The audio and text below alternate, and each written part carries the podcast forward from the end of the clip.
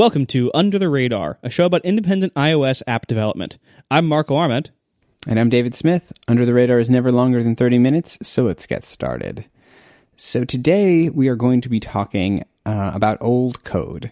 And the idea for today's discussion got started from some work I've been doing recently um, updating and fixing some issues in one of my apps. Um, it was actually the first app that I had that ever really was, in, sort of in any reasonable way, a success. Um, it's an app called Audiobooks that lets you listen to uh, public domain audiobook recordings. And I launched it in spring of 2009. Um, so it has been, it's coming up on its eighth birthday um, today. And it is a, it's kind of a wild thing to be going through and working like you know, I'm still actively working on it for for the last eight years. I've you know has had continuous updates and um, you know it launched at a time when you know there was one screen size and that screen size was non-retina. Um, we were doing retain and release. Um, all of the buttons are super shiny, like they have that really round kind of like uh, capsule look to them. Um, and I mean even it even has some features that I look at now and it took me a while to remember why I added them. Like, for example, it has a feature where you can automatically resume playback of the audio um, when the app starts up. And that's because the app was created before multitasking was a thing, where when you closed the app, it would stop playing and so the only way, so I made it so that, you know, as soon as you start it back up, you could, really could resume, um, to make it a little bit easier for that. But like the app is so old that it has all of these things, all of these, these, these code paths and these details. Like there's, you know, sections of the code where it says, you know, is multitasking supported? You know, do this. If not, do that. And multitasking has been available since iOS 4. And if I if I'm doing my timeline correctly, it looks like you launched this when the current version of iOS was still 2.0. Yes, it was. I it, it launched with 2.0, and then brief got a an update fairly shortly thereafter when I think 2.2 came out, which was a big deal for me because 2.2 introduced AV Audio Player. Yes, that's a big um, deal. and so I remember suddenly like playing MP3 files was like this is, was this way easier thing to do, and I could do you know all the stuff that I previously wasn't able to. Um, but it goes way, way back. I mean, this is yeah, it, it, was the first public version of iOS, or I guess that back then it was iPhone OS that that I wrote this app for. Um, but the thing that's been making me think about though is like I'm doing this process of doing this big sort of like spring cleaning for this app, and it creates all these weird questions though, like how to deal with all this old code, all this old stuff, and there's all this legacy sort of weight that goes into this app, and, and it's theoretically possible that there's a customer out there who is you know who has been using the app since 2009 um, you know, continuously. And so there's all these interesting cases and details that I have to manage and deal with because, for example, they may have had, you know, data in their database that is, you know, from the original version. Um, and do I, you know, I have a whole bunch of code in my app to translate old versions of, you know, like I think I've gone through three or four database formats or things. Like originally I launched and the database was a plist, I think that I would. When you launched, core data was not yet on the phone. You could do raw SQLite through the C API, but yes. but most people just had these weird little hacks like plists or very very basic SQLite uh, functionality because it was so cumbersome. Yeah, exactly. And like it's it was a plist to start with, and then I transitioned to core data, and then core data has gone through several migrations, and so like it's a lot of these weird, complicated issues that I, I feel like you don't like when I'm building things now, I don't really think about this this kind of future proofing and migration and translation and the things that I may need to do. Like if the app is sitting around, like I don't know if you think about this when you're doing over, like overcast stuff. That like what what's what's going to happen if someone who's been running um, an old ver- you know running the old version for years and years and then suddenly installs the new version with like it could have a totally different database scheme. It could have a totally different file format. Like all the MP3s could be in a different place. Like you know, time is a is a weird thing with software. I think. Yeah, I mean, like I I've avoided many of the. I mean, first of all, like you know my my migrations for the database are all fairly straightforward. I, I do have a lot of that code that can support old versions. However in practice i don't have a lot of people using old versions because from day one i decided to use ssl certificate pinning on my connection to my api and mm-hmm. this has caused it, it's a nice thing for security. However um, at various points i've tried pinning two various things. First i pinned to the certificate itself uh, which only lasted until that SSL certificate expired, which was about a year. Uh, and then I realized, well, it's kind of inconvenient to to break all the old versions of my app every time I have to update my SSL certificate on my server. Uh, so I tried pinning to the intermediate certificate uh, through my SSL issuer, figuring, well, that won't change for a long time until it expires in like five years. Uh, and then all the uh, encryption standards got upgraded to I think SHA 256 or somehow they, they changed the signature algorithms to be more secure on all certificates and so that broke. And so I had that forced an upgrade. And then on my most recent one uh, just a few weeks ago I had to I, I updated my certificate um, and I'm like oh I'll be fine. I'm pinned to the new you know SHA 256 intermediate certificate. I, I can update it and it'll be fine. But then the new certificate I got just was signed with a different intermediate key. Like sure. for whatever reason like okay uh, that's not good. So i had to forcibly break all previous clients who who who connect. And i i gave like a month notice and i i let it go for a while. But you know then like the the actual expiration date on the old certificate was as actually as, as we record yesterday. Uh, and so like i was forced to break all compatibility with all old versions uh, uh, uh you know yesterday basically. Um, so I don't really have that problem as much. Um, and this kind of gives me a lot of advantages. I mean, one advantage is that I, I don't have to really worry about supporting old versions of the OS very much. It's like, well, you know, even though it's inconvenient that I had to force all these people to update to the latest version, uh, that also means that I literally have zero people using anything older than it. so, yeah. so it's it, it simplifies a lot of this stuff. Uh, and I've I've found that you know usually people who are running very very very old versions of things, uh, they they kind of expect things to break if they ever update them. That's one of the reasons they they aren't updating them uh, because either they can't or they won't. And the reasons why they can't or won't are usually because either the hardware doesn't support anything new, or in which case you're fine because any new installation would be on new hardware, uh, or mm-hmm that they they refuse to update for whatever reason. Maybe they just don't like the new OS. Maybe they think it'll run too slowly on their hardware. Maybe they have a jailbreak they want to preserve. Whatever the case is, they refuse to update. In which case, I, I feel like if you are refusing to update to something that you could update to, I kind of feel like you're taking matters into your own hands and accepting the responsibility of you know things might be weird for you holding on to old stuff. And one of the ways things might be weird is you might have some kind of failed migration in the future when you do decide to upgrade when you when you're upgrading like way after everyone else has. Um, so for the most part, the like the issue of like migrating old data over time and everything is is I think not that big of a deal in practice. Like you should do it as as much as you can. You should accommodate that, but not to the point where it's going to become a large burden on you to support. You know, while you should be supporting new customers, basically. Yeah, and I think it certainly is, is complicated, especially for apps that like Overcast work. It requires the server for it to function. Period. Right. Exactly. And so it doesn't have the sense of like an offline or a standalone kind of a feeling where like you know this app, like the, the My Audiobooks app, like it still works you know, I re- I actually out of curiosity yesterday I installed the, I ex- exported version one out of my Git repository, um, and you know got it to run in you know the most recent version of Xcode, which is just mo- it was surprisingly it worked you know surprisingly well given that you know that how much time has passed between those things. Yeah, it's kind um, of I only had to fix a few. I only had to fix a few bugs and like set the root view controller on the window and a few things that like otherwise it just wouldn't launch, but.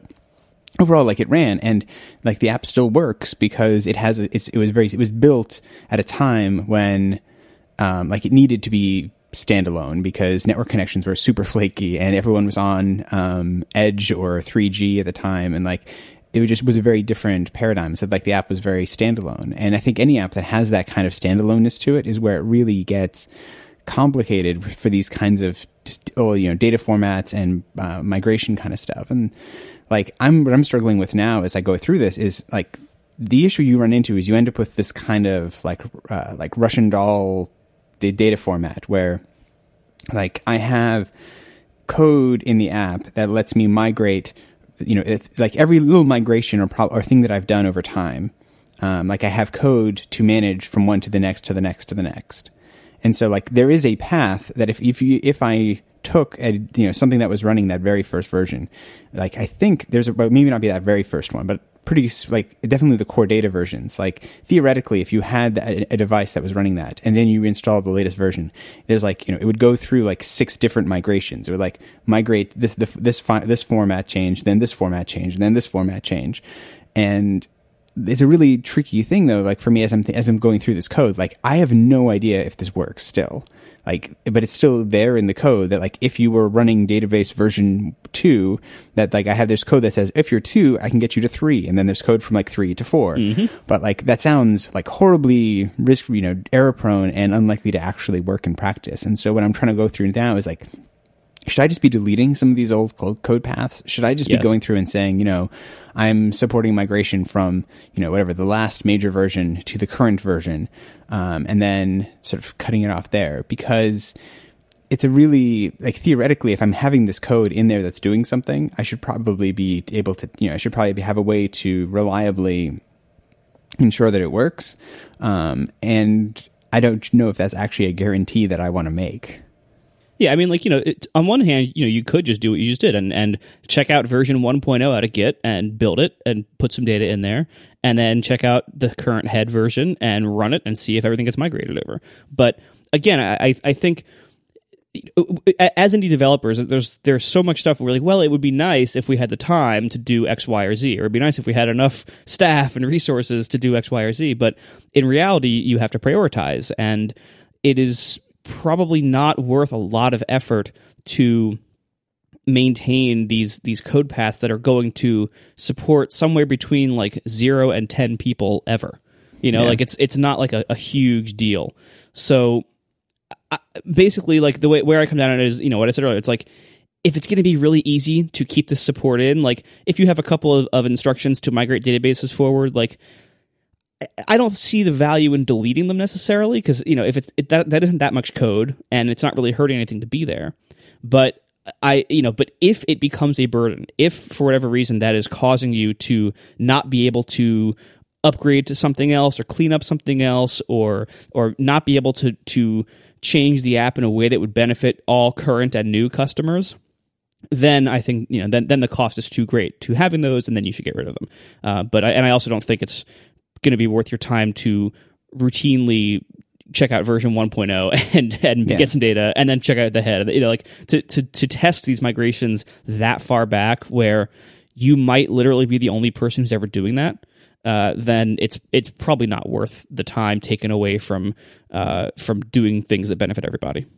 Yeah, and I mean, I think in a similar way, I've been also working through some of these thoughts about dealing with like just old device styles and types too. Like, for example, I still have all non-Retina assets uh, in the app. Oh, geez. Which is a funny thing because on the on the iPad, does iOS 10 have a non-Retina iPad that it still supports? No, because no. even the, even the iPad 3 it got dropped. Um, but it, it is I think I think nine still supported uh, iPad two and three. I think. Yeah. And so, like, it, it is funny when I have all these resources, and especially if they're iPhone only, like, these are resources that, like, can never be seen. Um, and so I'm going through and being like, should I clear the, you know, sort of clear this up? It'll make my bundle a little bit smaller, you know, to just have 2x and 3x assets. Um, and I mean, on the iPad, it's especially interesting because um, like for my for me and my use, something like forty five percent of the iPad users who use my who use audiobooks um, are you doing it on a device that doesn't support iOS ten, um, wow. like mostly the iPad two and the iPad Mini. Um, That's a lot. About, yeah, which makes up. I mean, I imagine it's it's the nature of the. I mean, the app's just been around for a long time, and that's you know that's active use too. It's not just like you know total install because I can imagine it's a lot of people who have an iPad that they just you know load audiobooks on and listen to in their kitchen or in their um, you know, in, in, their, in their, by their, on their bedside when they're going to bed or something like that. Like it seems like it's that kind of a device. And so it's tricky when I have these devices that, you know, I think right now I support iOS 8, 9, and 10, um, or is my official support. And I'll, with this update, I'll probably be going to, um, 9 and 10.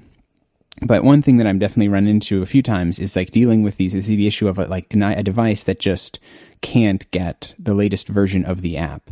Period. Um, and I think this is you know with the iPads especially this is going to be um, more notable than it is for iPhones because I just think iPhones don't stick around as long. Like there's there's very few people using um, an iPhone 4 or an iPhone 3GS um, these days, and so um, it's something that I worry about less. Though I will say one little trick that I always do.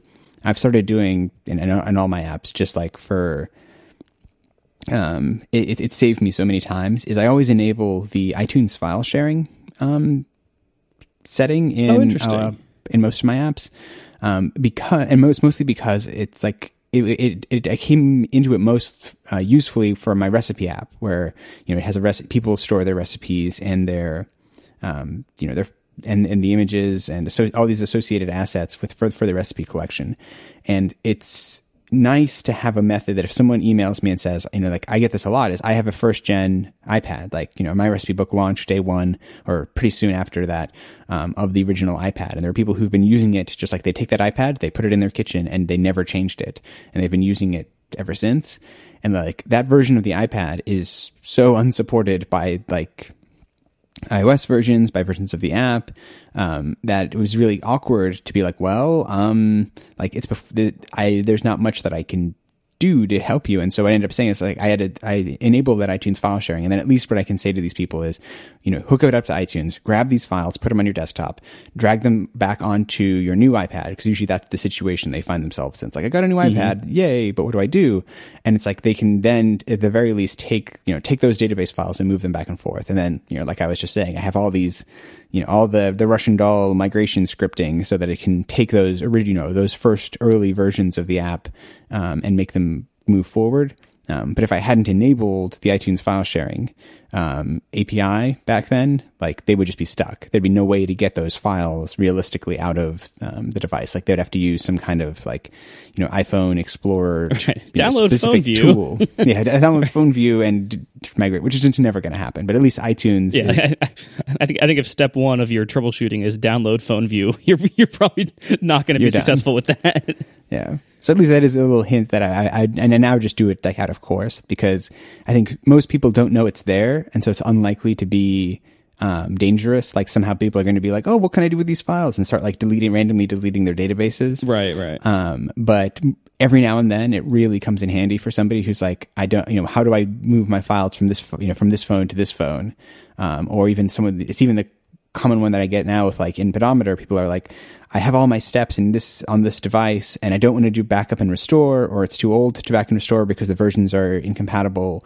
Um, what can I do? And it's like, well, you know, go to iTunes and say it's awkward, but you just write out a big customer support, you know, little like guide that says, you know, click here, click here, click here, and then, you know, it works well enough. All right, we are sponsored this week by Linode. Uh, Linode servers offer industry leading performance with native SSD storage, Intel E5 Xeons, and access to a 40 gigabit network. They have nine data centers spread across the world, which give you the ability to serve your customers quickly. And Linode's API allows you to easily automate tasks or develop custom applications in the cloud with super simple scaling. This allows you to resize your servers in just a couple of clicks. I've done this myself many times. It's been awesome. In fact, I'm actually doing one later today. I'm running out of disk space on my backup server. I'm going to just go and resize it later today. It's going to take about 10 minutes, most of which I'm just waiting for it to complete, and it's going to be great. Uh, I've done it so many times, I know exactly how it's going to go, and man, I love Linode. And all this is also manageable if you want via the command line through their API as well, if you don't want to use their interface or if you want to automate large tasks. Um, all of Linode's pricing tiers feature hourly billing with monthly caps on all plans and add on services like backups and node balancers. So, Linode, they also have some awesome new pricing options you can now get a server with one gig of RAM for just five bucks a month. That's I, I can't believe how cheap servers are. This makes like this makes me so happy because servers used to be so expensive. And when I was starting out, like the idea of five bucks a month for a server with a gig of RAM, oh my god, I paid so much more for so much less back then. And you can go all the way up to 16 gigs of RAM for only 60 bucks a month. I oh man, their prices are good. And their 2 gig plan now includes 30 gigs of storage, and that's just 10 bucks a month for 2 gigs of RAM, 30 gigs of SSD storage. Linode continues to offer more and more awesome options to meet your server needs. Across the board, they're offering twice the amount of RAM that you get elsewhere. As a listener of this show, if you sign up at linode.com slash radar, you'll not only be supporting us, but you'll also get $20 towards any Linode plan. And with a seven-day money-back guarantee, there's nothing to lose. So go to linode.com slash radar to learn more, sign up, and take advantage of that $20 credit, or use the promo code radar2017. That's radar 2017, just like the year, I hope, at checkout. Thank you so much to Linode for supporting this show. All right. And the next area that I've been recently been uh, battling through with the same app um, that I think is interesting to talk about is the sort of the the concept of iOS deprecation. Um, so like the app when I launched it, um, uh, when I started this project came up, I think there was something on the order of 80 deprecation warnings, um, which is certainly an indication of my, um, I guess, ability to keep on top of things. Um, like my favorite was I had one uh, deprecation warning that said I think it was something to do with the um, audio session APIs, and you know it was the set delegate method, and they said you know this method was first deprecated in iOS six. wow. so I'm I'm a little behind, um, oh, and it's amazing that Apple you know Apple has been very kind to me, and they deprecated it in iOS six, and it still continues to work just fine in iOS ten. Um, but you know, deprecation is probably worth just saying briefly what I'm talking about. So this is the uh, Apple will look at you know take a, a, particular API, a particular method, and say, um, you know, we are deprec- deprecating this method, which means we have something new or we have something different that we want you to use. And usually the deprecation warning will even be nice enough to say like, you shouldn't be using this method anymore. You should be using this one and point to it. Um, and then what they're saying is at some point indistinctly in the future, this method is going to go away, um, or it'll stop working correctly, or whatever. And this is their polite way of saying you need to change your code um, to you know to work with something to work with the new stuff.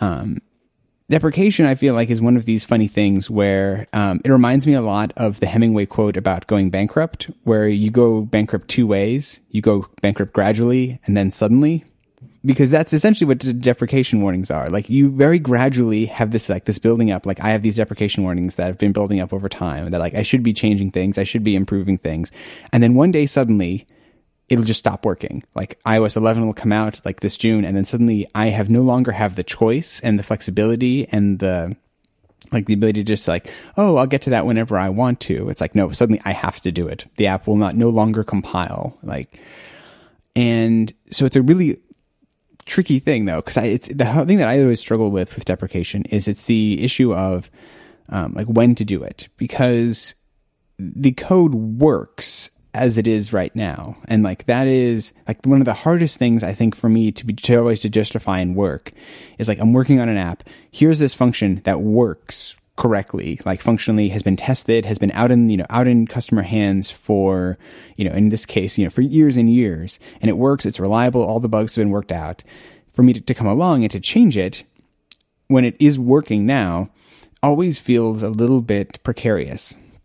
And while I know that it's you know it's a bad thing to not you know in theory what I should probably be doing is as soon as it as soon as I see a deprecation warning I need to be going in there changing it right at that very moment.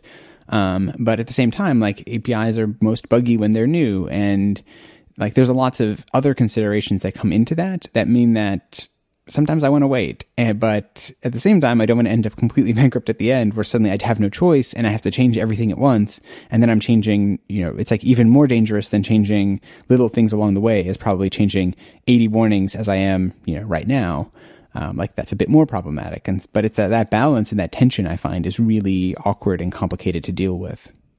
I mean, the way I deal with deprecation is is kind of like what I was saying last week about Swift adoption, which is like, you know, it's it's the kind of thing where a deprecation is basically a note it's it's adding something to your to-do list that like you, are going to need to deal with this. And you know like most to-do items like I, th- I think practitioners of gtd and, and similar systems you know there, there's almost always a rule in those systems that, that says something on the, along the lines of like if you can do something really quickly just do it right now and just get it done uh, yeah. and and if not, then you know then you like schedule it and whatever else and prioritize whatever else. Uh, sorry, I'm, I'm not an expert in those systems, but I know there's there's usually the rule that says like if it's easy, just do it now.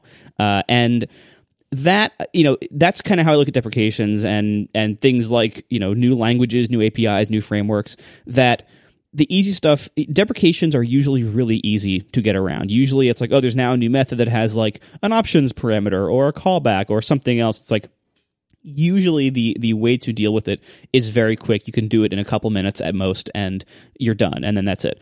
And and the problem as you said it's like it's similar to what i was saying last week about swift about like you know at some point in the future there's going to be some api or or some policy or something that requires swift and then like i'll be forced to learn it right then which is kind of not on my own time not on my own schedule. Uh, and and it's similar with deprecations. Like at some point you're going to be forced to to do this and so you're better off doing it when you have time on your own terms, on your own schedule, as opposed to in the future being forced suddenly, you know, oh, now I need to do this instead of what I was supposed to be doing today. It, also, it also happen with app review. Like there, there could be a time where you need to submit a, a, critical bug fix to your app, and that happened to be that happened to be the day that they started you know enforcing uh, the, this particular deprecation warning that you're hitting in app review and all of a sudden now you can't even submit this bug fix that you need to submit because you can't submit anything until you fix this deprecation. And, and so it's like it's the kind of thing where like most deprecations are easy to fix. If you can fix it just do it now because there will never be a good time later to do it.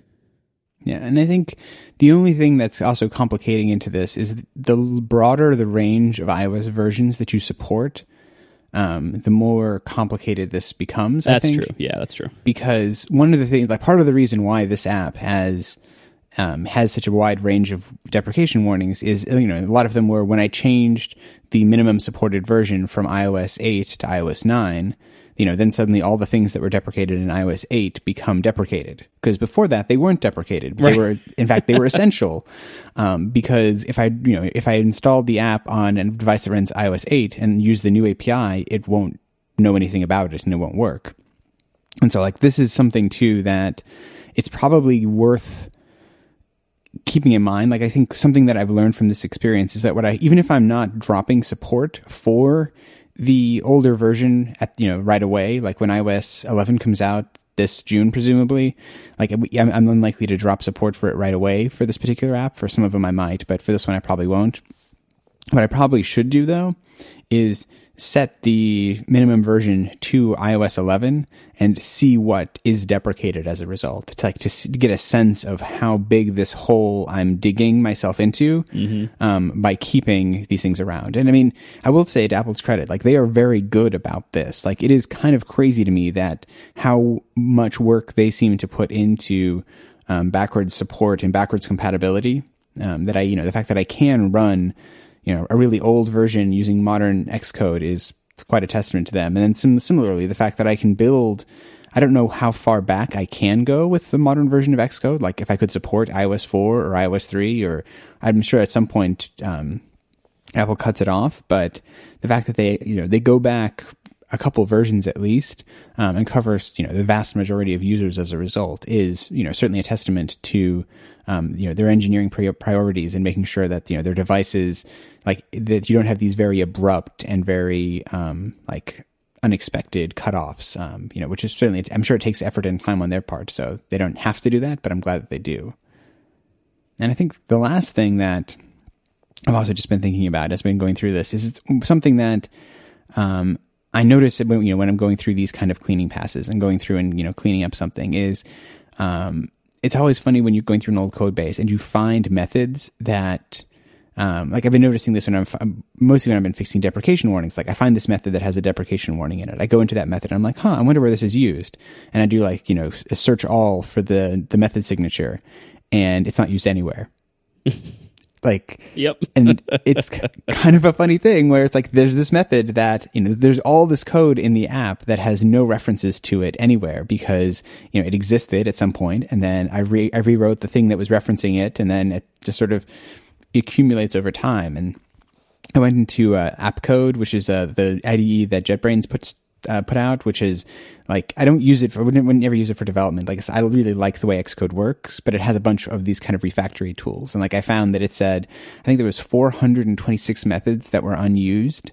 Wow. Um, in the application, but it's just like it's the nature of it's existed since you know spring of 2009 And so I'm going through and cleaning this up. And I think it's again, it's just one of these things that's reminded me of like, it's probably good as I'm going to be a bit more thoughtful about this. That when I'm remove, you know, as I'm making changes, if I'm removing the use of, of a function for the last time, I should probably, you know, clear it out there and remove the amount of code in my project because it's just increasing the odds that, you know, there's going to be these lingering and weird bugs. Like the less code in my app, the less bugs there are, almost certainly. So it's just like a good reminder to me that I should be cleaning things up a little bit more. All right, we're out of time this week. Thank you, everybody, for listening, and we'll talk to you next week. Bye.